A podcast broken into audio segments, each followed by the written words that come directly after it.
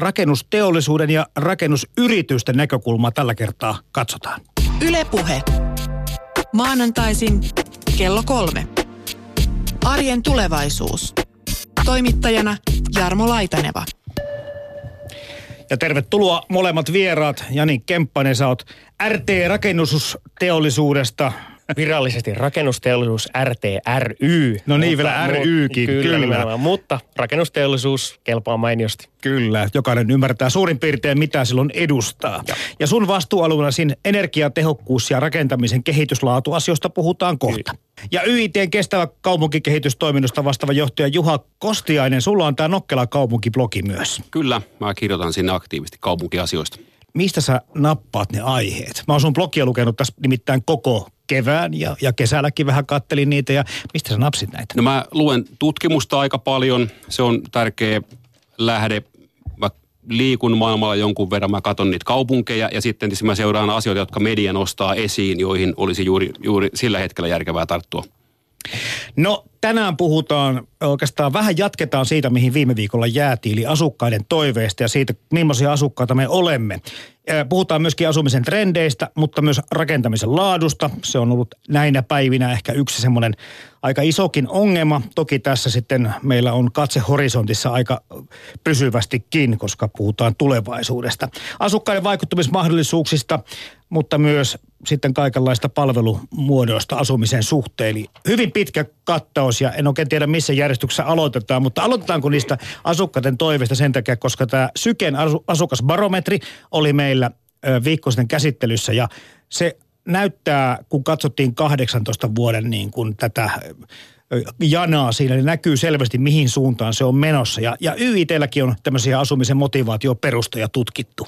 Joo, me ollaan tutkittu asumisen motivaatioperusta ja me puhutaan heimoista ja, ja siinä ajatus on se, että me ei niinkään kysytä, että haluatko asua kerrostalossa vai omakotitalossa vai rivitalossa, vaan mitä siltä asumiselta haluaa. Ja sieltä löytyy sitten hyvinkin monimuotoinen kokonaisuus. Ja jos mä otan ihan muutaman ääripää vaan esiin siinä, niin, niin kartanoasuja haluaa ison talon hienolta paikalta järven rannalta, ei naapureita läheisyyteen, paljon tilaa harrastaa. Näitä on noin 10 prosenttia.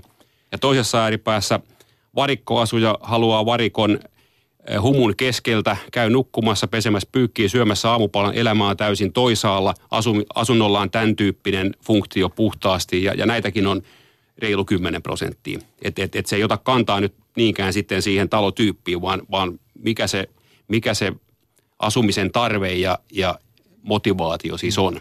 Mutta yleinen huomio kai näissä kyselyissä ja barometreissa on se, että se oma kotitalo kaupunkikeskustassa järvenrannalla toive on hieman niin kuin laskemaan päin ja ihmiset yhteisöllisyyttä ja sosiaalisuutta ja tiiveyttä, urbanisaatio korostaen ehkä haluaisi enemmän asua keskustoissa. Kyllä, ja tässä meidänkin, meidänkin kun me toistettiin tämä tutkimus, niin nimenomaan tämä niin sanottu luontoheimo ylipäätään, niin sen osuus oli laskenut ja, ja, ja, ja muiden kasvanut. Ja tämä samahan tulee asukasbarometrissa esiin, että jos kysytään niin, että mikä on toiveasuinalue nykyisessä elämäntilanteessa, niin, niin 11 prosenttia keskusta-asujista asuu nyt siellä, mutta he toteaa, että 30 olisi, olisi toivottavaa, mutta sitten mikä on taas toisaalta siinä kiinnostavaa, niin muu kerrostalovaltainen ei ole niin kiinnostavaa. Eli meillä on kyllä lähiöiden kehittämisen kanssa nyt sitten kyllä – paljon tehtävää.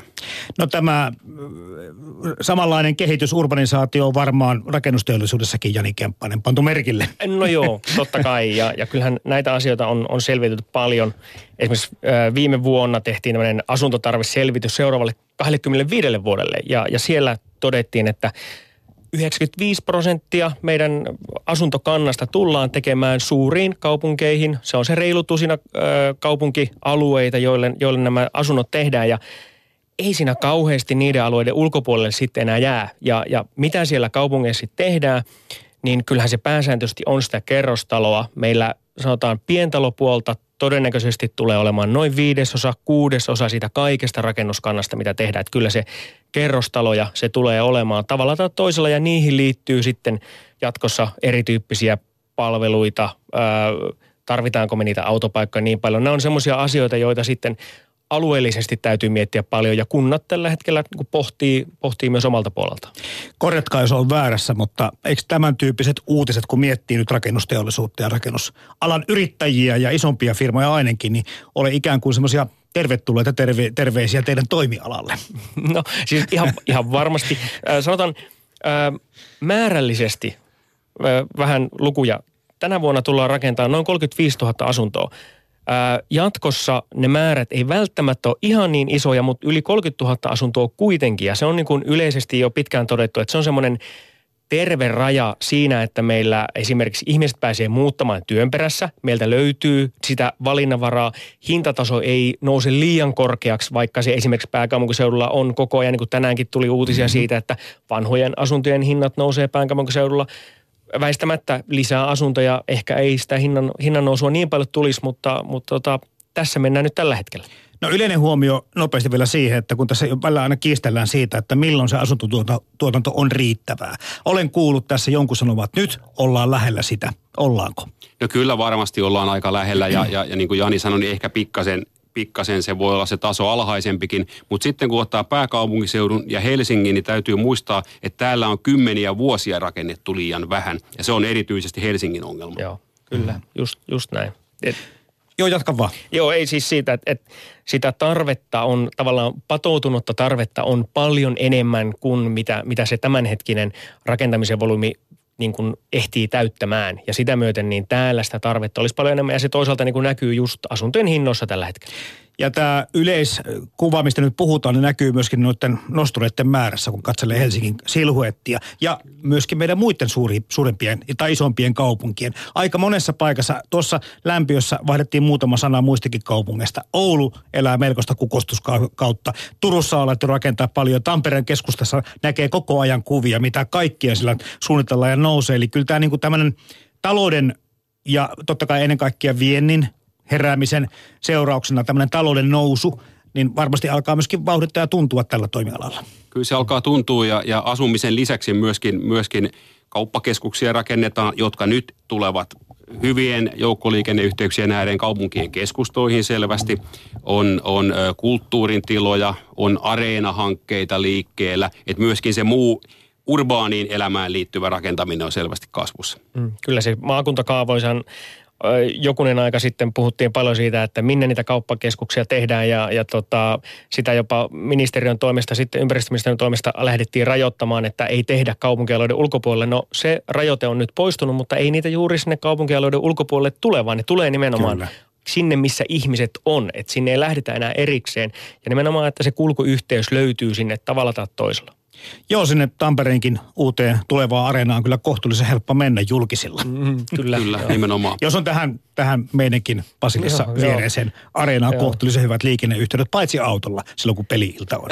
Ei kannata tulla. totta, totta. tota, sitten tämä toinen puoli. Nyt on puhuttu siitä, että urbanisaatio, kaupungistuminen tulee jatkumaan kiihtymään ja sitten täällä on se huoli joillekin ihmisillä, että entäs sitten me tai minä asumme täällä jossakin ja, ja meistä ei sanaakaan, että, että hävitäänkö me kartalta ja onko tässä niin kuin, miten tässä on käymässä.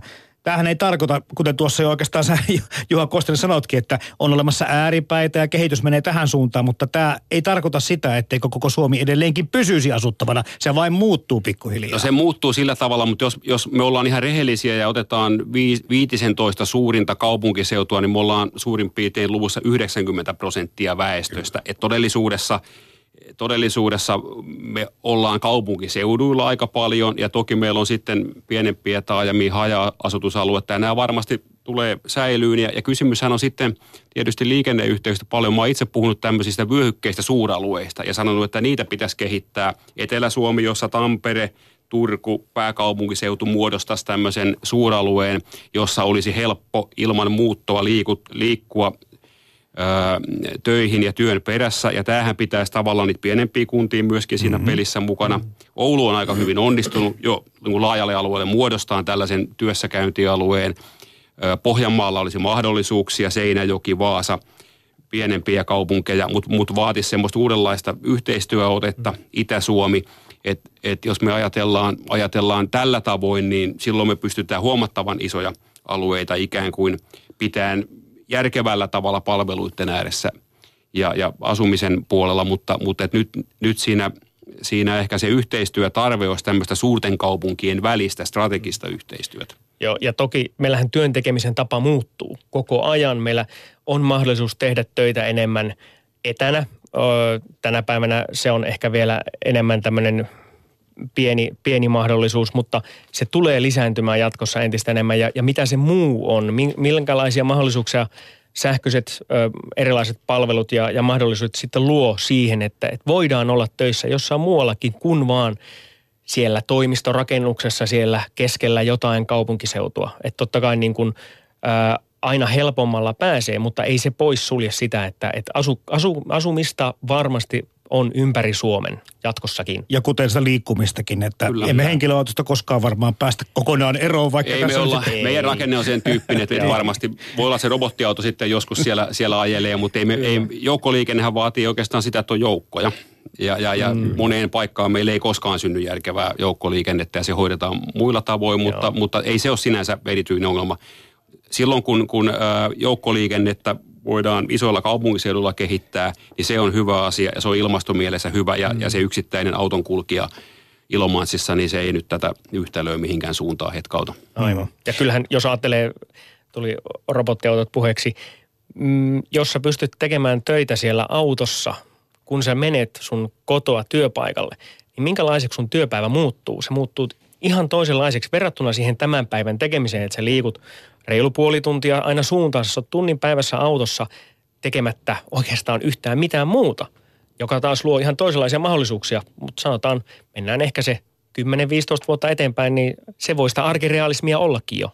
Tästä kuitenkin paljon, puhutaan nyt muutama sana tästä liikenteestä tai liikkumisesta tässä välissä jo, niin, niin aika paljon on puhuttu jo ja, ja kaikki vähän niin kuin varpaillaan odottamassa sähköautojen läpi, todellista läpilyöntiä tai robottiautojen tulemista li, li, äh, liikenteeseen. Lapissa testaillaan näitä joja jossakin tuolla Kalifornian seudulla taitaa olla koeajossakin ollut jo pitemmän aikaa. Mutta kuitenkin tässä on kaikenlaisia ikään kuin äh, tämmöisiä moraalisia ja lain lakiin liittyviä ongelmia vielä toistaiseksi. Miten se nyt näyttää tämä automaattinen liikkuminen, niin, niin sen läpilyöminen, tai veikatkaa missä vaiheessa me tullaan tämän kanssa niin kuin olemaan käytännössä tekemisissä. Nyt me vaan puhutaan siitä. No äh, sanotaan, Suomihan on lainsäädännöllisesti äh, yksi maailman vapaimpia tämän suhteen. Ja sen takia Suomessa testataan näitä huomattavasti enemmän kuin missään muualla. Mutta äh, kyllähän siis nimenomaan nämä moraaliset kysymykset, kenen päälle se auto ajaa, jos sen täytyy valita sen mummon ja lapsen välillä, niin nämä on haastavia. E, en tiedä, löytyykö siihen koskaan sitä oikeaa ratkaisua. Toki jos, hän pyst- jos auto pystyy välttämään molemmat, niin se on se kaikista paras ratkaisu. Mutta öm, tavallaan se, se, että millä lailla me pystytään esimerkiksi erottelemaan sitten se autoliikenne niistä jalankulkijoista, niin on ehkä se todennäköisempi ratkaisu, jolloin sen robotin ei tarvitsekaan enää tehdä sitä valintaa siitä, että kenen, kenen päälle hän ajaa, jos joutuu, joutuu näin tekemään. Mutta mut se taas tarkoittaa inframuutoksia siihen, minkälainen tieverkosto meillä tällä hetkellä on. Ja, ja taas on niin kuin pidemmässä juoksussa, sanotaan autojen sähköistyminen, sähköautojen ää, tuleminen ja, ja se, että meillä polttomoottoreista luovutaan, se tulee meillä nopeammin kuin robottiautot. Se on, se on selvä. Ää, siinä meillä tulee taas niin kuin haasteeksi se, että minkälainen meillä on meidän verkko, jossa me voidaan ladata meidän autoja. Ää, just selvitettiin nyt esimerkiksi, jos ajatellaan tämmöistä lähiökerrostaloa, johon tulee vaikka kymmenen sähköautoa sinne, sinne pysäköintipaikalle, pysäköintialueelle, niin riittääkö siinä, siinä tuota kerrostalossa virta siihen, tehot siihen, että ne kaikki kymmenen autoa saadaan ladattua, saadaan tehtyä uunissa ruoka ja jotkut käy vielä saunassa samaan aikaan? Vai, vai ei? Eli minkälailla lailla meidän muu infra kestää, meidän nimenomaan niin kuin sähköverkkoinfra kestää autojen lataamista, niin tämä on semmoinen kysymys, johon, johon nyt varmasti tulevina vuosina tullaan painottaan, koska vuonna 2025 meillä tulee EUn puolelta vaatimuksia, että uusissa rakennuksissa täytyy, kerrostalossa täytyy olla jo sähköauton latauspaikkoja. Liikenneraivon generaattori pitäisi rakentaa jokaisen autoon. Joo. Kyllä, joo. Uh, jokainen suuri autovalmistaja yhdessä IT-firmojen kanssa kehittää näitä robottiautoja ja varmasti nopeammin kuin kymmenen vuotta ne on täällä. Mä oon siitä täysin vakuuttunut. Ja se, että, että mikä se polttoaine on, se on sitten tavallaan oma kysymyksensä. Mm. Mutta mut se ratkaisee kaksi isoa ongelmaa. Se ratkaisee pysäköintiongelman. Nythän me varataan paljon katutilaa pysäköintiin, me tehdään erittäin kalliita maanalaisia pysäköintejä. Mm. Ja, ja, ja nämä pitkälti poistuu ja, ja sitten se tuo sen ö, käyttöasteen tai pääoman käytön tehokkuuden, koska niitä tarvitaan paljon vähemmän. OECD teki Lissabonissa hyvin kiinnostavan tutkimuksen pari vuotta sitten, jossa he kaikilla todellisilla matkoilla tutki sellaista vaihtoehtoa, jossa on kahdenlaisia robottiautoja, toinen on taksi ja toinen ottaa matkalta muutaman muun kyytiin – ja sitten raskas joukkoliikenne, joka heillä on, se on metro, niin 90 prosenttia autoista pystyttiin ottaa systeemistä pois ja 250 jalkapallokentällistä katutilaa pysäköinnistä no, pois. nyt on iso luku. Nyt oli mm. isoja lukuja ja Lissabon on Helsingin kokoinen. Ja, ja mä ajattelen niin, että ne tulee aamulla jostain lentokentän takaa, ne laivuu, että ne ajaa kaupunkiin ja ne liikkuu tässä meidän kalentereiden mm. mukaan päivän. Ne menee sinne takaisin. Yrittäjät ja omistajat huoltaa ne ja pesee ne ja hoitaa kaikki asiat. Meillä on kadut ihmisten käytössä, me ei tehdä kalliita pysäköintiratkaisuja. Tämä tuottaa paljon hyötyjä, mutta se ei poista joukkoliikenteen tarvetta, koska se robottiauto mm. vie ihan saman tilan ja, ja joukkoliikennettä pitää siitä huolimatta kehittää ja, ja, ja Helsinki kehittääkin sitä aktiivisesti – ja vanha kotikaupunkini Tampere parhaillaan rakentaa ratikkaa, mikä on aivan loistavaa. Siellä on todella alhainen joukkoliikenteen käyttöaste ja, ja, ja ratikka on hyvä tapa nostaa sitä, koska myöskin miehet käyttää ratikkaa. Niin, vaikka sokeat ei niitä näe ja kuurot ei kuulekaan. Kyllä, niin. se, se on totta, mutta täytyy sanoa joukkoliikenteestä yleisemminkin, viitaten tuohonkin keskusteluun, niin mä olin tänään itse puhumassa Tampereen kaupunginvaltuustolle ja, ja, ja totesin, että kun ä, työssä käyvä mies siellä ei mene bussiin, se on tyylivirhe, mutta ratikkaanhan menevät kaikki ja se on sen takia hyvä ja, ja joukkoliikenteeseen liittyy niin voimakkaasti se käyttäjäkokemus ja tunnelma – ja fiilis, minkälaista siellä on. Me puhutaan vain välityskyvystä ja kapasiteeteista ja muista paljon, mutta sitä pitää tykätä käyttää.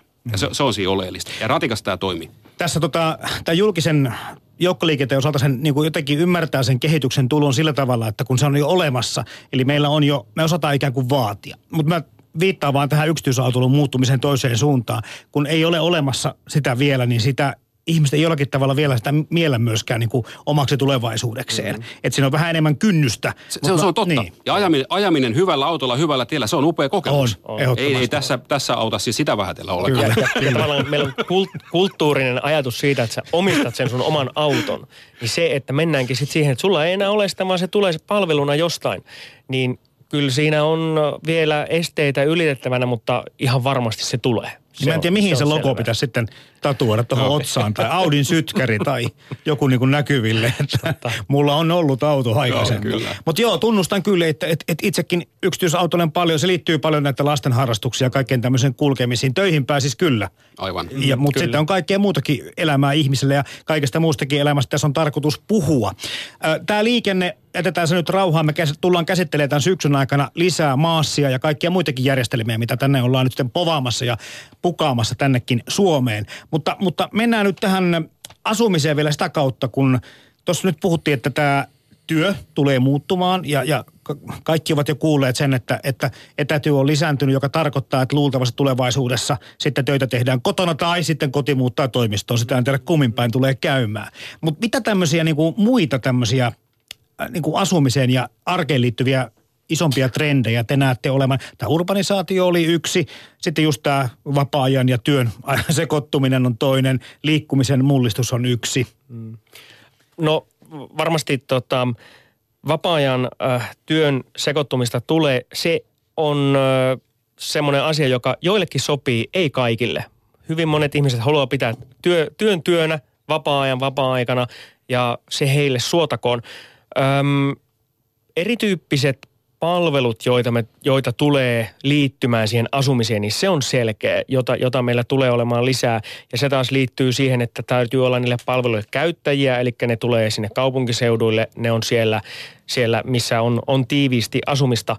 Öm, muun tyyppisiä asioita nyt ainakin, mikä tällä hetkellä, tällä hetkellä näkyy, niin asunto koot, meidän, minkälaisissa, minkä tyyppisiä meidän asuntokunnat on ja niin edelleen, niin tässäkin tulee, tulee ero, eroavaisuuksia paljon, mutta meillä asumiskunnat tulee pienenemään jatkossa vielä nykyisestäänkin, vaikka ne nytkään on jo reilusti alle kaksi henkeä per asunto. Muutamia asioita. Arjen sujuvuus on, on iso asia ja tämä tuli myöskin tässä meidän heimotutkimuksessa esiin, että, että sen merkitys kasvaa, joka siis viittaa ylipäätään niiden palveluiden saatavuuteen, siihen palveluympäristöön, että me osataan yhä enemmän itse asiassa vaatia siltä asuinympäristöltä. Ja, ja meillähän on ollut kymmenien vuosien perinne funktionaalisessa kaupunkisuunnittelussa, jossa me ollaan hajautettu toiminnot eri paikkoihin, joka aikoinaan lähti siitä, että teollisuus oli saastuttavaa. Sitten me keksittiin, että marketitkin voi hajauttaa johonkin ja ja tota, koulut ja päiväkodit yh, yhteen paikkaan ja asuminen yhteen paikkaan. Sitten me ollaan tarvittu tavallaan ne kaksi autoa, mm. mutta nythän me ollaan palaamassa tällaiseen kaupungin alkuperäiseen ideaan, jossa nämä asiat on lähellä toisiaan. Mm. Ne on kävelyetäisyydellä, ne on pyöräilyetäisyydellä. Se ympäristö on monipuolisempaa ja tähän toki liittyy sitten tämä tiivistäminen, että pitää olla niitä ihmisiä, että niitä palveluita syntyy. Mm. Mutta sitten sinne kotiin tuodaan myös suoraan palveluita. Meillä on kaksi YITllä, mitä me nyt kokeillaan. Meillä on Mehiläisen kanssa lääkäripalvelu, tietty videoneuvottelu, paketti kuuluu siihen asuntoon, jolloin voi konsultoida ja, ja hoitaa asioita. Ja nyt me kokeillaan postin kanssa tämmöisiä, tämmöisiä verkkokaupan, verkkokauppaan liittyviä lokerikkoja siellä kerrostalon aulassa, että, sinne voi tilata tavaroita, ei tarvitse hakea mistään, vaan kotiin tullessa ne on sieltä. Ne on, ne on tämän tyyppisiä.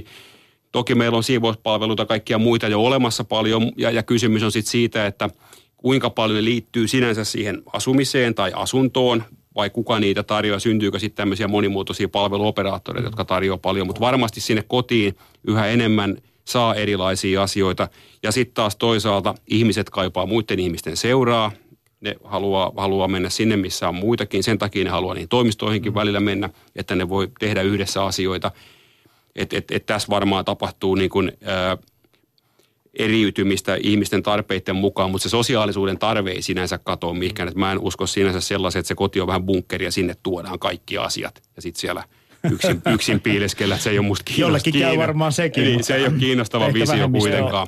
Mutta mä korostaisin sen, sen asuin- ja elinympäristön laatua ja moni, monimuotoisuutta ja, ja tavallaan sitä sekoittuneisuutta tai mixed use mm, lähestymistapaa, niin kuin, niin kuin nykyään sanotaan. Että se on ehkä se iso kysymys, joka, joka sitten – tuo sen asunnon laajentumisen siihen ympäristöön. Ja, ja sitten vielä, jos, jos katsotaan minkä tyyppisiä rakennuksia esimerkiksi kunnat tänä päivänä rakennuttaa, ei rakenneta enää kouluja tai päiväkoteja, vaan ne on monitoimitaloja, joissa on kouluja, päiväkoti, siellä on jotain, todennäköisesti jotain terveyspalveluita samassa, siinä voi olla kauppa vieressä, kirjasto. Toivottavasti, toivottavasti kirjasto. Toivottavasti kirjasto, kirjasto myös, kyllä. Ehdottomasti. Joo, kyllä se, se kuuluu myös tulevaisuuden, tulevaisuuden kaupunkeihin ja, ja lähiöihin.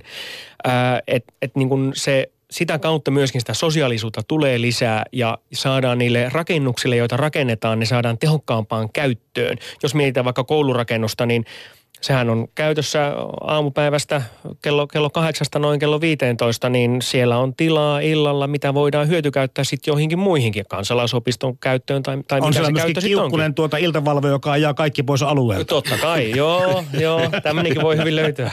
mutta, mutta tässä on kiinnostavaa nyt Juha Kostian YITltä ja Jani Kemppanen RT-rakennusteollisuudesta se, että, että, että kun nyt tämä muuttuu ja sitten jos puhuttiin näistä postelokerkkopalvelussa, tai jos se on tämmöistä terveyden tai hoitoon tai sairaanhoitoon liittyvää hommaa, niin tämä varmaan vaatii myöskin rakennuksilta, meidän kodeilta ja asunnolta tulevaisuudessa uudenlaista teknologiaa tai digitalisaatiota, en, kenties uudenlaisia tilojakin. Tästä on puhuttu monta kertaa jo tästä, että lääkärissä, lääkäri voi ottaa yhteyttä, lääkäri voi ottaa yhden netin avustuksella ja sä näet sen lääkäri ja lääkäri näkee potilaan ja pystyy tekemään diagnoosia sitten siitä. Mutta on myöskin povattu sitä, että se verikokeenkin pystyisi ottamaan kotona. Ja, ja sitten vaikka, että, että vessanpönttö pystyy erittelemään virtsasta, onko sulla liikaa valkua tai mm. kaikkea muuta. Ja näähän on jo periaatteessa olemassa olevia teknologioita. Kyllä, kyllä, Mutta joo. kuka ne tuo niin kuin, kenen velvollisuus on tuoda ne niin kuin esille ja toimivaksi, koska tässä on vähän niin kuin se, että osaako asukas taas vaatia palveluja, joita ei ole koskaan ennen ollutkaan. No mä, mä mm. visioin sitä pikkasen, niin nythän me ollaan paljon sanottu, että, että kännykässä on ne asiat. Ja voisi haastaa sitä ajatusta sillä tavalla, että jos se onkin se koti, joka tekee niitä asioita, että se ottaa mittaa erilaisia asioita, seuraa terveydentilaa, se tekoälyn kautta ehkä tilaa, tilaa sen robottiauton siihen tai se tilaa lentoliput tai konserttiliput mm. tai, tai siitä voi syntyä tämmöinen henkilökohtainen avustaja, joka, te, joka tekoälyn kautta toimii, että se voi pikemminkin olla se koti kuin se kännykkä ja, ja, ja se on täysin mahdollista ja, ja, ja, ja voidaan paljon niin integroida niitä asioita siihen kotiin. Mutta sitten kysymys on, on, on siitä, että kuka ne tuo sinne ja miten ne tuodaan sinne, niin, niin se on varmasti vähän auki. Ja sitten täytyy miettiä se teknologia, että jos me tehdään tavallaan talotekniikasta kovin raskasta, joka on siis siellä betonissa, mm-hmm. ja teknologia uudistuu aika nopeasti, niin, niin varmasti niiden pitäisi olla kuitenkin osittain sen tyyppisiä, että ne voitaisiin jälkiasenteisena tuoda – ja, ja viittaan tässä vähän Risto Linturiin, joka, joka hyvin sanoi, että, että se on paljon helpompaa se robotti vaihtaa, kun aina avata ne seinät ja vaihtaa se mm. kaikki teknologia sinne. Et, et varmaan niin kuin myös sit haetaan niin kuin sitä, että kuinka paljon se on semmoista kiinteän tyyppistä, mm-hmm. ikään kuin valmiin, ja kuinka paljon robotit, mitä ne sitten onkaan ja minkälaisia ne sitten onkaan, niin kuinka paljon ne niitä asioita hoitavat, mutta mut ihan, ihan hyvin siitä internetistä tavallaan lopulta syntyy siis semmoinen toimija, joka oppii koko ajan, miten minä siellä – kodissa toimin ja, ja minkälaisia asioita tarvitsen, niin alkaa ottaa vähän niin kuin vanha hovimestari. Siis joskus oli hovimestarit, jotka junaili kaikkia tämmöisiä asioita. Niin joskus oli myöskin huoltomiehiä. Huoltomiehiä, mutta et, et, et se, se, se, se tekoäly on tavallaan se hovimestari, että se toteaa, että Kostiainen nyt varmaan haluaisi mennä blues-konserttiin ensi viikolla, niin varasinkin tuosta liput jo. Joo, ja varmasti jos tota, joku kuuntelijoista kävi tänä kesänä asuntomessuilla Mikkelissä – ja tutustui siellä, siellä pientaloihin. Aika monissa alkoi olemaan jo älykotiominaisuuksia, jotka on osittain sisäänrakennettuja, mutta itse asiassa tänä päivänä hyvin iso osa niistä on jo langattomia antureita ja anturiteknologia ylipäätään on kehittynyt paljon viime vuosina. Se on edelleen vähän semmoinen tee se, tee se itsemiehen unelma, että semmoisia ihan valmiita järjestelmiä, joita kuka tahansa voisi ottaa käyttöön, niin semmoisia ei välttämättä vielä ole olemassa, mutta ihan varmasti niitä tulee. Ja jos mietitään sitä juuri, että, että, että kumpi on helpompi vaihtaa se, se robotti vai se rakennus, meillä rakennuskanta uusiutuu noin prosentin vuodessa, koko rakennuskanta. Ja, ja siinä mielessä se 99 prosenttia ihmisistä asuu siinä rakennuksessa, joka on jo rakennettu, niin totta kai niiden palveluntarjoajien ja, ja antureiden rakentajien ja muiden kannattaa tehdä ne järjestelmät semmoisiksi, että ne saadaan sinne olemassa olevaan rakennukseen, koska siellä se markkina on. Jos mennään vaan sillä uudisrakennuksen ehdoilla, niin mikään järjestelmä ei tule olemaan semmoinen, että että se niin kannattaa semmoisen järjestelmän tekeminen. Kiinnostavaa on kuitenkin tässä se, että kun YIT on aika iso tekijä suomalaisessa rakennusurakoinnissa ja totta kai rakennusteollisuus kaikkea tätä edustaa, että mikä sen, mikä sen niin kuin tämän, tämän puolen tämmöinen niin merkitys ja vastuu ja, ja niin kuin motivaatio on tässä toimia. Että se, että minkä verran te seuraatte sivusta ja minkä verran ikään kuin olette itse siellä aktiivisena tekijänä tai kenties kehittämässä uusia? No kokeillaan erilaisia asioita, seurataan mitä tekoälyrintamalla tapahtuu, seurataan ja ymmär, yritetään ymmärtää internettaloutta laajemmin, niin kuin mä kutsun sitä, ja, ja, ja, ja sitten pohditaan, että, että keitä ne toimijat on ja kuka niitä asioita voi, voi sitten tuoda. Ihan niin kuin Jani sanoi, niin sinänsä se uudistuotanto on liian pieni, että, että sinne syntyisi kiinnostava markkina, mutta, mutta varmasti ne roolit siitä pikkuhiljaa löytyy ja, ja, ja löytyy semmoisia toimia verkostoja, jotka sitten sen kokonaisuuden pystyy tarjoamaan ja ehkä niin, että sitä voi tavallaan valita vähän isommaksi tai pienemmäksi. Teknologioiden yhteensopivuus tulee paremmaksi. Mm. Nyt, nyt vastuukysymyksessä taas ajattelee perustajaurakointia eli gryndausta, niin, niin kuluttajakaupassa vastuu on kymmenen vuotta. Niin, niin silloin tietysti tietysti pitää olla varma, että ne asiat, joita siellä asunnossa on, niiden pitää olla koeteltuja kukaan ei halua ostaa kallista asuntoa. Tässä on vähän tällaisia kokeiluita, jos tämä nyt ei toimi, niin reklamoit sitten, niin tullaan vaikka vaihtaa jotakin. Että et kyllä se taas se kymmenvuotis vastuu pakottaa aina siihen, että kaikki mitä lopulta tehdään ja myydään, niin, niin, niin niiden pitää tavalla tai toisella olla, olla hyvin koeteltuja. Että siellä, ei, siellä ei voi ikään kuin tehdä erilaisia mielenkiintoisia kokeiluhankkeita. Niitä voisi ehkä enemmän tehdä ammattimaisten omistajien kanssa, joilla on, on laaja – laaja tota, asuntokanta ja joilla on intressiä kehittää ja jotka voivat sitten vaihtaa, puhun vaikka suurista vuokrataloyhtiöistä Kyllä. tai kaupunkien vuokrataloyhtiöistä, mm. että ne on, ne on ehkä tässä vähän luontevampia kumppaneita.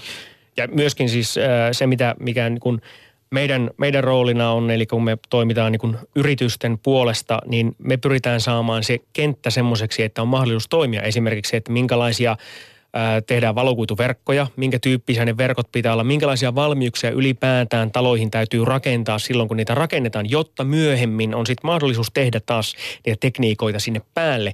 Eikä tarvitse sitten lähteä roiluttamaan seinää rikki, että saadaan joku kaapeli vedettyä, vaan tehdään sille se putki valmiiksi, että jos on tarve sille kaapelille, niin sen kun vetäiset sen kaapelin sinne putkeen ja homma on valmis. Et, et tämän tyyppisiä asioita on se, mihin me pyritään taas kiinnittää huomioon, että, että tehdään se valmius niille asioille ja mikäli mielenkiintoa jollekin sovellukselle löytyy, niin sitten sit on mahdollisuus ottaa se käyttöön edullisin kustannuksin, eikä, eikä tarvitse lähteä tosiaan siinä vaiheessa rakentamaan sitä enää uudestaan. Entäs tämän päivän yksi kirosanoista putkiremppa? tota, tarkoittaako tämä nyt sitä, että tulevaisuudessa tämäkin asia vähän helpottaisi, jos sitä pystytään, tietenkin tässä taas että vanhoja rakennuksia, kuten sanottua, 9 mm. prosenttia mm. ihmistä asuu niissä, mutta sitten kun uutta tehdään, niin tarkoittaako se, että, että tämmöistä asiat, muutkin laatuasiat toki paranee, mutta Putki, putkiremonteista me ei valitettavasti tulla pääseen koskaan eroon. Se on, se on vaan näin. On se, on se tehty mistä materiaalista tahansa, niin sillä vaan on se elinkaari. Mutta se seinien repiminen. Seinien repimisestä. Kuukausien, kuukausien odottelu. Joo, se on, no tähän on olemassa jo nyt niin kuin kokeilumuotoisesti kokeiltu niin kuin nopeampiakin tapoja ja itse asiassa siihen löytyy kyllä äh, hyviäkin tekniikoita, joilla päästään sanotaan alle kuukauteen, muutamaan viikkoon haitta-aikana sille yhdelle asunnolle. Totta kai sitä yhtä kerrostaloa voidaan tehdä pidempään, mm. mutta se, että joutuu olemaan pois omasta asunnosta, niin se aika on, on, on lyhyt. Ää, kyllä meillä materiaalit kehittyy, tekniikat kehittyy ja se, mitä tavallaan sen putkeremontin yhteydessä muuta tehdään. Esimerkiksi nyt vaikka sit, jos laitetaan ne sähköjohdot uusiksi, vedetään se valokuitu sinne ja tavallaan luodaan mahdollisuuksia sille kaikille muulle tulevalle käytölle – mitä, mitä siinä voidaan tehdä, tehdäänkö julkisivuremonttia, laitetaanko uudet ikkunat, kuuluuko meillä kännykkä sen jälkeen, millä lailla se otetaan huomioon? Ja, ja ilmanvaihtoasiat, että me saadaan se elämisen laatu taas siellä, siellä itse asunnossa kuntoon, niin nämä on semmoisia asioita, joita täytyy aina pohtia sen rakentamisen yhteydessä. Ikkuna on muuten ihan älyttömän hyvä vanha keksintö. Erittäin ja hyvä. vähän huonossa käytössä tänä päivänä. Kyllä. Ja sitten tietysti näissä korjauksissa myöskin se kysymys, että kuinka paljon niihin pystytään panostamaan, Kyllä. ottaa huomioon sen, sen, sen asunnon hinta ja näkymät Joo. siitä, miten se mm. kehittyy. Että näähän Kyllä. monta kertaa sit tulee kuitenkin aika nopeasti rajoittaa, että, että kaikkea olisi järkevää tehdä, mutta niin, kyllä. se talousyhtälö sitten ei vaan tahdo kestää Joo. enää, riippuu sitten paljon alueesta. Tämä digitalisaatio kanssa, sen yhdeksi tämmöiseksi erittäin hyväksi puoleksi lasketaan se, että me päästäisiin näistä ikuisista, tai ei nyt sano ikuisista, mutta aika piinaavista kosteus- ja sisäilmaongelmista. Miltä tämä tulevaisuus näyttää? No siellä on sinällään mahdollisuuksia, että tämä liittyy anturointiin, mitä mm-hmm. siellä tehdään ja, ja millä lailla esimerkiksi kun, kun rakennetaan, niin missä vaiheessa se, se betoni on niin kuivaa, että se voidaan pinnottaa, jotta niitä ongelmia ei tule. Jos meillä myöhemmin tulee jotain kosteusvaurioita, niin meille tulee varoitus siitä heti, jolloin me päästään korjaamaan se ongelma, eikä, me, eikä se tavallaan esimerkiksi putkivuoto, niin se ehdi siellä sitten vuosikausia tai kuukausikausia sitten vuotaa vettä johonkin rakenteeseen, jolloin meillä tulee sitten oikeasti sisäilmaongelmaa ja terveyshaittaa. Tämä on, tämä on varmasti semmoinen, mihin sitä digitalisaatiossa saadaan hyötyä. Mutta totta kai niin kun sanotaan se kosteus- ja homeongelmien kannalta se isoin apu on maalaisjärki. Millä lailla se rakennus toimii? Ää, muistetaan syksyisin tyhjentää rännit he, lehdistä. En muuten muista joka syksy. Niin, kyllä. Tämä on, tämä on semmoinen, mikä, mikä aina kannattaisi välillä. Millä lailla, missä kunnossa julkisivut on, mi, miten siellä ulkopuolella, rakennuksen ulkopuolella, mihin se vesi lammikoituu, ää, vaihtuuko meillä ilma sisällä – Välillä se, se että ilma vaihtuu sisälle, se voi tarkoittaa sitä, että siellä kaipaa villasukkia jalkansa. Mutta silloin se ilma vaihtuu siellä sisällä ja se kosteus poistuu sieltä, eikä se jää sinne sisälle. Nämä on tämmöisiä ö, asioita, joihin niin kuin me ei tarvita sitten digitalisaatio, me tarvitaan ajattelua siitä, että miten se rakennus toimii No mihin oikein. se hävisi tässä välissä? Siis se, se maalaisjärki, jos kerran tässä on nyt se, siitä pula. Joo, hyvä, hyvä kysymys. Ö, me ollaan tuudittauduttu ehkä vähän semmoiseen ajatukseen, että kun rakennus on rakennettu, niin se toimii tästä ikuisuuteen ilman, ilman mitään korjauksia. Mä otan autoesimerkki on aina, aina kiva. Tänä päivänä, jos me ostaa auto, me maksetaan siitä keskimäärin 20 000 euroa vaikka. Me korjataan sitä vuosittain ja, ja käytetään katsastuksessa ja pistetään siihen nyt vaikka 500 euroa vuodessa. Polttoainekulut ei, ei kuulu siihen, mutta korjataan ja katsastaan. Paljon se on prosenteissa? Se on prosenteissa semmoinen 2,5-3 prosenttia. Noin suurin piirtein. Jos me ostaa asunto 200 000 euroa, laitetaanko me siihen asunnon korjaamiseen, huoltoon, ylläpitoon 5000 euroa, joko olisi suhteessa sama summa. Ei kestä varmasti ei laita. Ei kestä takatasku. Ei kestä takatasku. Eli ajatus siitä, että se, se rakennus vaan on ja toimii, niin se on meille mm. semmoinen vähän niin kuin sisäänrakennettu ajatus, että siihen ei tarvi. Että sitten joskus tulee putkiremontti ja se hoidetaan se asia sillä. Kun jos me korjattaisiin sitä pikkuhiljaa koko ajan, niin se rakennus toimisi huomattavasti paremmin ja edullisemmin. Ja sitten kun tekniikan määrä taas kasvaa, niin, niin ollaan myös tekemisissä sen kanssa, että niitä pitää käyttää oikein ja se lisääntyvä tekniikkakin vaatii lisää huoltoa. Ja, ja mä luulen, että kun me puhutaan kuntapuolella ongelmista, niin osa niistä liittyy vaan siihen, että ilmanvaihto pannaan päiväkodissa mm, kiinni viikonlopuksi tai tehdään jotain muuta sen tyyppistä, joka kyllä ehkä säästää energiaa, mutta sitä ei ole tarkoitettu sitä kiinteistöä käytettäväksi sillä tavalla. Mm. Eli kun, kun viedään talotekniikkaa entistä enemmän, niin sitä myös pitää osata käyttää oikein, se pitää säätää oikein, mm. sitä pitää seurata, mm. että et se tuo käyttäjälle paljon enemmän vaatimuksia. Se vanha, vanha malli oli, että välitunnilla avattiin ikkuna ja ilma vaihtui. Mm mutta nyt sitä ei saa Ja siellä välttämättä oli tehdä. se isännöitsijä. Talonmies oli silloin aikaan. Tota, joo, siis äh, lähinnä ajan takaa sitä, että, että meillä on kumminkin tässä maassa niin korkea tuo teknologinen osaaminen melkein millä tahansa toimialalla. Että voisin kuvitella, että oikealla koulutuksella ja oikeanlaisella tämmöisellä niin kuin valvonnalla ja lakipykällä ja muulle pystyttäisiin välttämään suurin osa näistä tämmöistä ongelmista, mitä meillä muitakin on kuin nämä homeita sisäilma Totta kai. Mm. Rakentamisen huolellisuus ja, ja sen prosessin järkevyys, siitähän se lähtee. Ja sitten se oikea käyttö ja jatkuva mm. huolto. Onhan meillä, meillä satoja vuosia vanhoja rakennuksia, kun Kyllä. niitä on hoidettu ja huoltu jopa puusta mm. itse asiassa. Kyllä. Joo, ja siis nimenomaan meillä on olemassa ohjeistusta siihen, että millä lailla rakennetaan niin, että kaikki asiat saadaan tehtyä, tehtyä kunnolla. Mutta Suomessa ö, rakentaminen työllistää vajaa 200 000 ihmistä, joka on paljon väkeä. Ö, millä lailla me saadaan tietous ja ymmärrys näistä kaikista asioista niille työntekijöille, että millä lailla ne asiat tehdään, niin se on, se on haaste. Totta kai Suomessa itse asiassa työntekijät ovat hyvin koulutettuja ja, ja sitä kautta tietämystä siitä, millä lailla asiat pitää tehdä oikein on. Ja ennemminkin nyt on kyse siitä, että varmistutaan siitä, että ne asiat tehdään oikein. Meillä on olemassa hyvin paljon, itse asiassa mun mielestä ehkä vähän liikaakin jo ohjeistusta siihen ja dokumentaatiota ja, ja erilaista, erilaista täytettävää lomaketta, että, että kaikki asiat on tehty kunnolla, mutta tavallaan niin kauan kuin meillä näitä haasteita tämän rakentamisen laadun kanssa on, niin niille varmasti on olemassa ihan se oma paikkansa, että ne asiat myöskin tulee kuntoon. Niin siis huomaa, että tuo suorittava porras joskus on ainakin hieman ö, ämpyilee vastaan sertifikaateista ja muista, kun pitäisi olla niin kuin kostentilan niin kuin kurssit käyty ja Kyllä. muuta. Että et se ei ainakaan niin kuin kaikissa herätä samalla se tunnetta siitä, että hei, ei mitään hätää. Tällä me varmistamme sen, että Joo. asiassa ei ole virhettä. Kyllä, siis hyvin, hyvin harvoin, mulla monesti kysytään, että, että tota, tarvii ö, urakoitsija johonkin pieneen hankkeeseen tai, tai korjausjuttuun ja, ja mä oon aina todennut, että no ö, rakentamisen laatu ryllä on olemassa tämmöinen tota, rala, ralapätevien tota, urakoitsijoiden sertifikaatti. Et käy sieltä katsomaan, että jos et mitään muuta tiedä, niin siellä on ainakin semmoisia, joilla on talousasiat kunnossa ja he ovat ainakin aikaisemmin tehneet näitä hankkeita. Et se on parempi kuin ostat, ostat sijan säkissä. Ja, ja näitä toki niin kuin tämmöisiä tulee, tulee vastaan valitettavasti edelleen ö, hyvin harvoin, jos koskaan, niin se halvin on se paras.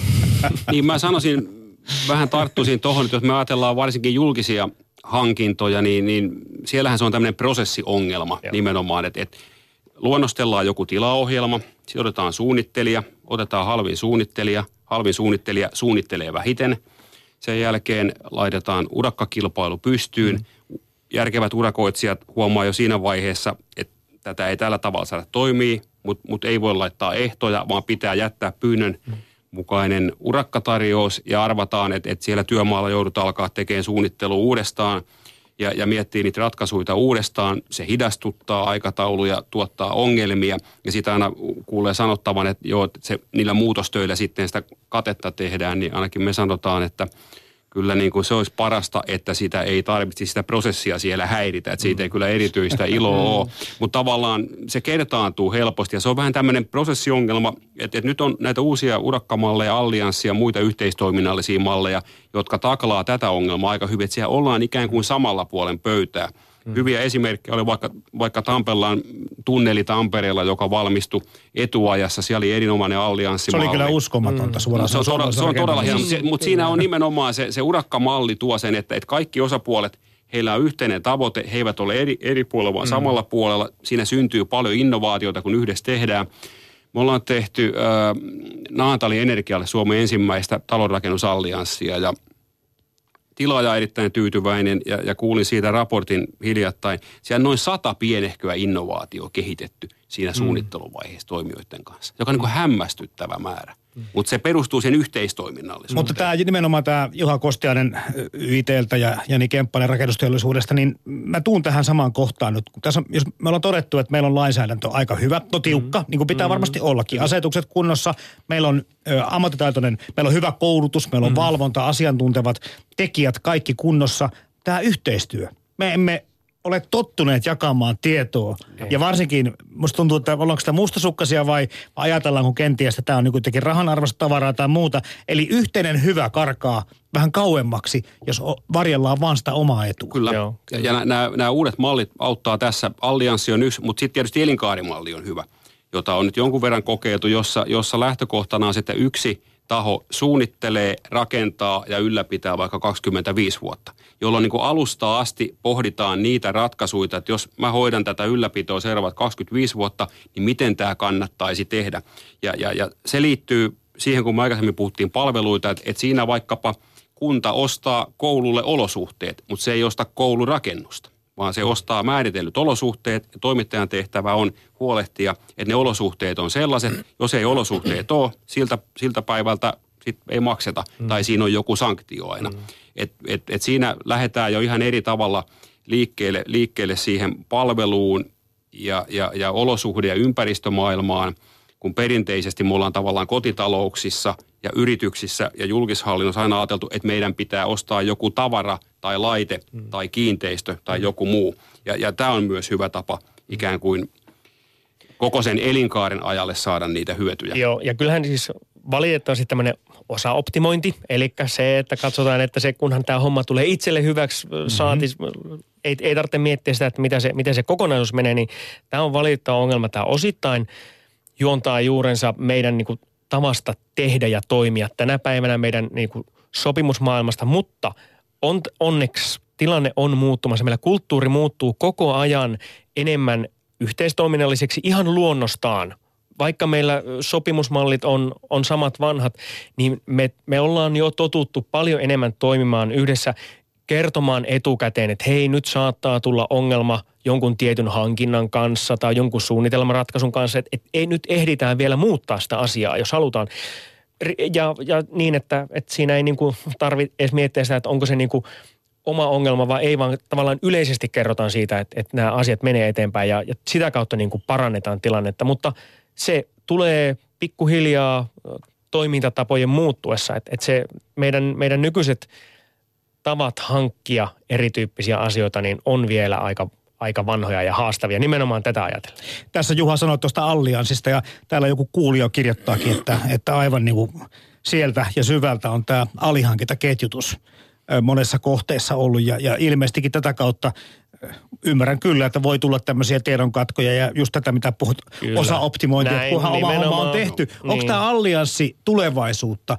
niin kuin rakennusteollisuudessa enemmänkin? Onko se semmoinen, onko se vastaus osittain tämmöisiä? On, vas, on, on vastaus ja, ja on tulevaisuutta. Ja erityisen hyvin sehän sopii niin kuin monimutkaisia kompleksisia hankkeisiin. Ajatellaan Eli vaikka, tulevaisuuden isoihin hankkeisiin, mitä meillä täällä no, Jos nyt pitäisi alkaa länsimetroa tekemään, niin mm. varmasti tehtäisiin allianssilla. Et, et juuri sen kaltaisia, on ne sitten tuommoisia raidehankkeita tai monimutkaisia rakennuksia. Jos on hyvin yksinkertainen hanke, niin silloin se usein se se työskentely tulee vähän turhan raskaaksi, siihen on omia mm. tapojaan, mutta, mutta, mutta kaikkeen, kaikkeen vaativaan, monimutkaiseen – toimintaan, niin, niin erinomainen ratkaisu. Mm. Meillä siis Suomessa ä, aliurakointiaste on aika korkea ä, ja itse asiassa tämä aliurakointiasteen korkeus, se tavallaan tuli siihen, missä se nykyään on 90-luvun laman jälkeen, jolloin ihmiset joutu, joutu paljon pois, ä, pois töistä ja tavallaan sen jälkeen niin ää, riskinotto sillä, että otetaan paljon taas omia työntekijöitä, niin on vähentynyt ja otetaan mieluummin sitten aliurakointina niihin tiettyihin työtehtäviin ja vaiheisiin, joita siellä työmaalla on. Ja se on osittain, osittain niin kuin tätä päivää, mutta aliurakointikin osataan tehdä kyllä oikein ja hyvin. Että ei sen tarvi olla aina niin, tämmöinen niin sanottu kirosana, ää, jota se kyllä sitten aina välillä on. Ja totta kai on se aliurakoitu tai sen pääurakoitsijan omilla työntekijöillä tehty pääurakoitsija vastaa aina siitä kokonaisuudesta. Pääurakoitsija vastaa Joo, sen aliurakoitin työstä, se on selvä. Se, se ei ole minkäänlainen peruste siihen, että työ on tehty huonosti. Mutta se oli mahtava oikeastaan uutinen lukea, kun siitä pitsitalosta otettiin vastuu. Kyllä. kyllä. Et, et, Joo, kyllä. Kun tässä, tässä on niinku aika vuosien tai vuosikymmeniä aikana semmoisia ikäviä esimerkkejä, että sitä pallotellaan just sen alihankintaketjun Joo. takia näitä ongelmia. No, kyllä se, Joo. ihan niin kuin Jani sanoi, se pääurakoitsija vastaa kyllä, kyllä ei siinä ole kahta Joo. kysymystä. Ja sen verran täytyy YIT sanoa, että me tehdään varmaan suurista eniten omalla väellä. Meillä on tuhansia Joo. ihmisiä Suomessakin töissä. me uskotaan kyllä myös siihen, että se oma hyvä koulutettu väki, niin kyllä se siinä laadun tuotossa niin on tärkeää. Puhutaanko Juha Kostiainen ja Jani Kemppanen vielä energiasta? Meillä on vielä yhdeksän minuuttia aikaa. Ilman muuta. Nyt on tota, niin, niin, asunnot ja rakennukset eristetty melko tuota tiiviiksi. Mm-hmm. Ja, ja siitä tietysti voi tulla ongelmia monenlaisia, mutta, mutta se, mistä, on, mistä ei enää puhuta kovin paljon, on se, että ne olisi mitään energiasyöppejä nämä, ainakaan uudet talot ja monesti vanhatkaan. Miltä tämä näyttää tämä energian kulutuksen kannalta ja miten oleellinen keskustelu tämä edes on? No Energian kulutus kaiken kaikkiaan uusissa rakennuksissa on jotain ihan muuta kuin vanhoissa rakennuksissa. Toki ne edelleen kuluttavat energiaa. Karkeasti kolmasosa menee sähköön, kolmasosa menee lämpimään käyttöveteen ja yksi kolmasosa menee lämmitykseen. Noin niin kuin karkeasti ottaen. sen lämmityksen osuus meillä tulee jatkossakin vielä jonkun verran pienenemään, mutta lämpimän käyttöveden osuus ei. Me käytetään, me, ollaan, me tykätään käydä suihkussa. Suomessa vettä käytetään ja itse asiassa kerrossuhteessa se on mielenkiintoinen silloin, kun sitä veden määrää mitataan mittarilla ja siitä maksetaan sen mittarin mukaan, niin vettä kulutetaan vähemmän. Mutta silloin, kun siinä on kiinteä kuukausimaksu, niin jostain syystä näin ei vaan käy. Ää, muuten kaiken kaikkiaan meillä ää, niin kun, ää, energian, ää, meillä nyt itse asiassa ensi vuoden alusta tulee uudet energiatehokkuusmääräykset, jolloin aletaan puhumaan niin sanotusta lähes nollaenergiarakennuksista. Ää, terminä erittäin huono. Ää, meidän, meidän rakennusten energiakäyttö oikeasti ei ole lähelläkään nollaa. Tämä tulee direktiivistä, tämä termi. Jokainen jäsenvaltio on saanut tehdä sitten omanlaisensa sovelluksen siihen, että mitä se on. Että, että sanotaan, että noin niin kuin karkeana tämmöisenä niin kuin näppisääntönä, niin lähes sata olisi parempi termi, koska meidän eh, rakennukset jatkossa tulee kuluttaa noin 100 kilowattituntia neliölle energiaa, ei lähelle nollaa. Että tämä on niin tämmöinen yksi haaste. Mutta mut tässä, mitä Jani sanoi, niin, niin näistä suhteista, niin nyt kun se lämmitys alkaa painua tosi pieneksi ja vielä vähän pienenee, niin, niin siellä ei oikeastaan enää, enää tehtävää. Hmm juurikaan. Ja sitten tullaan niihin meidän, meidän tapoihin käyttää sitä asuntoa. Kuinka kauan mm. me ollaan siellä suihkussa ja kuinka paljon meillä mm. on erilaisia sähkölaitteita. Ja mä itse vitsailen, kun me asutaan – edustamani yhtiö vuosi sitten tekemässä talossa, että meillä on tämmöinen teinikiertoinen lämmitys, että, että 17-vuotias teini kolme varttia on kuumassa suihkussa ja sen jälkeen kolme varttia föönaa pitkää vaaleita tukkaa, niin se asuntohan on ikään kuin lämmitetty sillä, että ei siellä muunlaisia elementtejä tarvita. Mutta et, et tavallaan meidän jokaisen täytyy miettiä, että mitä me, mitä me todella tehdään ja, ja me ei tavallaan päästä nyt enää ikään kuin teknologian taakse piiloon tai, tai säännösten piiloon, vaan me pitää katsoa peiliin, että paljonko mä käytän siellä. Ja, ja nyt on ikävä syyllistää ihmisiä, Suomessa sitä ei saa tehdä, mutta me joudutaan ottaa nyt enemmän itse vastuuta. Mutta tämä on siis sama keskustelu, mistä, mistä niin kuin Jani kertoi ihan samalla tavalla, että, että nyt kun me ei voida oikeasti enää tiivistää, eikä mm. eristää, eristystä lisätä, eikä lämmitystä hirveän paljon vähentää, niin sen rakennuksen niin kuin kunnossapidon ja, ja toimivuuden kannalta ihminen itse on vastuussa aika monesta asiasta. Kyllä, ja kyllä. ihan energian kohdalla ihan sama asia. Kyllä. Eli jossain vaiheessa kun mä kysyn, että mihin se maalaisjärki, niin on se jossakin vaiheessa jonnekin vissiin vähän kadonnut, koska tämmöistä asioista joudutaan puhumaan. Joo, mm. kyllä. Näin se varmasti on. Että, että, niin kuin sanoin tuossa aikaisemmin jo, että on vähän tuudittauduttu siihen, että, että, että tota, se rakennus vaan toimii, ei siihen tarvitse kiinnittää huomiota. Näihin niin kuin energiatehokkuuteen liittyen me selvitettiin aikanaan, että, että vuoden 2008 jälkeen, kun on tehty kiristämisiä määräyksissä, niin se ei ole enää maksanut itsensä takaisin tavallaan energiana. Mä oon monesti sanonut sitä, että ja niin kuin nytkin, kun ollaan selvitetty, että, että kun mietitään energiatehokkuuden parantamista, meillä on Suomessa liian halpa energia. Tämä Selvä. On, Nyt tämä oli on, kova väite. Niin, tämä on, tämä on niin kuin henkilö, henkilökohtainen niin kuin toteamus, toteamus siitä, että, että mikä meillä tilanne on. Meillä energiatehokkuuteen satsaaminen ää, pysyy aika vähäisenä, koska meillä se, se parantamista joudutaan tekemään todella paljon ennen kuin se maksaa itseään takaisin. Meillä on energia sen verran edullista kuitenkin, että se ei maksa enää itsensä takaisin. Ja tämä on niin kuin ollut yksi semmoinen, että kun halutaan parantaa energiatehokkuutta, niin se on vaan tullut sitten niiden asunnon ostajien pussista tavallaan Samaa se. sanotaan kuule ruuasta. Sitä haskataan tässä niin. maassa aivan liikaa johtuen siitä, että jos se olisi tarpeeksi kallista, niin ei menisi roskikseen. mutta, mutta, mutta on tärkeää nyt huomata tämä muutos, mihin tuossa viittasit, ja, ja me ollaan todella puhuttu paljon siitä yhdestä kiinteistöstä koko ajan, mm. ja, ja nyt, nyt aletaan vihdoinkin ymmärtää, että se ongelma ei tavallaan tämän enempää ratkea siinä, vaan kysymys on sitten isossa kuvassa siitä energiantuotannon tavasta. Mm. Helsingissä me poltetaan hiiltä paljon, iso mm-hmm. ratkaisuhan syntyy sieltä. Ja sitten se toinen ratkaisu liittyy tähän arjen sujuvuuteen, että mitkä on ne liikkumistarpeet, mm. koska liikkuminen tuottaa aina päästöjä. Jos mm. meillä on hyvä palveluympäristö, asiat sujuvat siinä lähellä, meillä on toimiva joukkoliikenne, se ympäristö ja yhdyskuntarakenne ja liikkuminen on se toinen iso kortti, joka mm. meillä on käytettävissä. Että nyt tavallaan energiantuotanto, liikkuminen kautta rakenne, nyt se fokus pitäisi olla siellä. Nyt, että me ollaan ehkä vähän liian pitkään vaan – nyt pyöritty sen yhden kiinteistön ympärillä. Mm, kyllä. Joo, ja nimenomaan se, että, että kun mietitään sitä ja katsotaan, että, että mistä se ö, normaali suomalaisen hiilijalanjälki koostuu, niin kyllähän liikkuminen on iso osa. Toinen tulee sitten siitä asumisesta ja siitä nimenomaan, että miten sitä, miten sitä asuntoa lämmitetään ja, ja kun hiilestä siirrytään johonkin muihin lämmitysmuotoihin, niin se tilanne helpottuu heti ihan toisella lailla.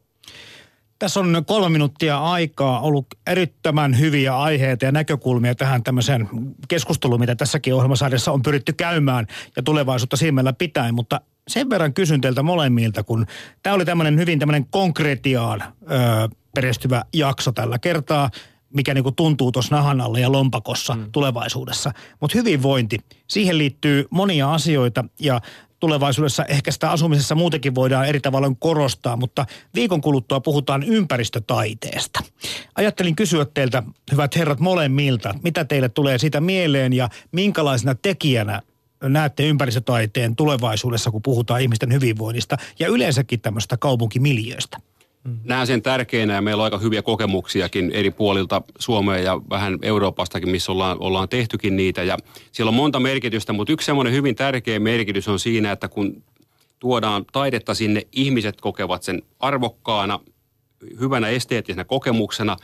He pitävät ympäristöstä parempaa huolta, sen ympäristön arvo nousee, ihmiset kiinnittyvät tavallaan siihen, että se mm. tuottaa tämän tyyppisiä hyötyjä, se tuottaa niitä, niitä – myönteisiä kokemuksia ja on meillä myös kokemusta siitä, että kyllä se on auttanut ihan konkreettisessa myyntityössä, että, että ne on myös otettu hyvin vastaan. Me ollaan tehty Joensuussa, Helsingissä, Vantaalla, Jyväskylässä. Ollaan jopa yksi tämmöinen, oikeastaan Suomen ensimmäinen tämmöinen aluetaide kilpailukin järjestetty. Että me ollaan harjoiteltu ja meillä on, meillä on henkilö, joka on taidekoordinaattori ja pystyy vetämään näitä kilpailuja taideseuran säännöllä. Että me ollaan itse asiassa aika paljon mm. paneuduttu ja, ja hyvin tärkeä, hyvin kiinnostava ja, ja, ja, ja hyvinvointia lisäävä asia. Ja kunhan vaan pidetään huoli, että ne on sitten oikeassa suhteessa, että jos me ollaan, ollaan täydennysrakentamassa lähiötä, niin sen pitää olla niin kuin mittasuhteeltaan oikein, että sitten että se hinta ei voi olla ihan valtava, että se alkaa jo synnyttää taas kontrastia, mm. että, että tämäkin pitää huomioida. Kyllä ja siis, no hyvä tai huono termi, niin rakentamisiin liittyen tässä usein puhutaan sanasta prosenttitaide. Kyllä. Prosenttirakennuskustannuksista mm-hmm. laitetaan taiteeseen. Vaikka kaksi. Vaikka kaksi. Ihan niin kuin Juha sanoi, nimenomaan se, se vaikutus ö, siihen ympäristöön, sen, ö, sen tota, esimerkiksi sen asunnon hintaan on huomattavasti isompi kuin se Kyllä, prosentti tai kaksi. Näin. Ja siinä mielessä se on erittäinkin fiksu satsaus ja, ja tota, tuohan se elävyyttä. Ne alueet ei muusta toisiaan ja, ja tavallaan niin kuin sillä lailla niin kuin niille tulee semmoinen omanlaisensa henki – ja, ja erittäin miellyttävähän niitä on katsoa. Tästä sitten Jorgos Fanariksen ja Petteri Kummalan ja Jorma Mukalan kanssa puhutaan viikon kuluttua, kun saadaan pari herroista studioon ja yksi langan päähän. Kiitoksia Jani Kemppainen rakennustelus RTstä ja Juha Kost, Kost, Kostiainen. Aika hyvin meni. Kostiainen. Meinas luiskahtaa toiseksi tuo nimi. Joka tapauksessa YITstä Nokkela kaupunki blogin kirjoittaja. Ylepuhe. Maanantaisin kello kolme. Arjen tulevaisuus. Toimittajana Jarmo Laitaneva.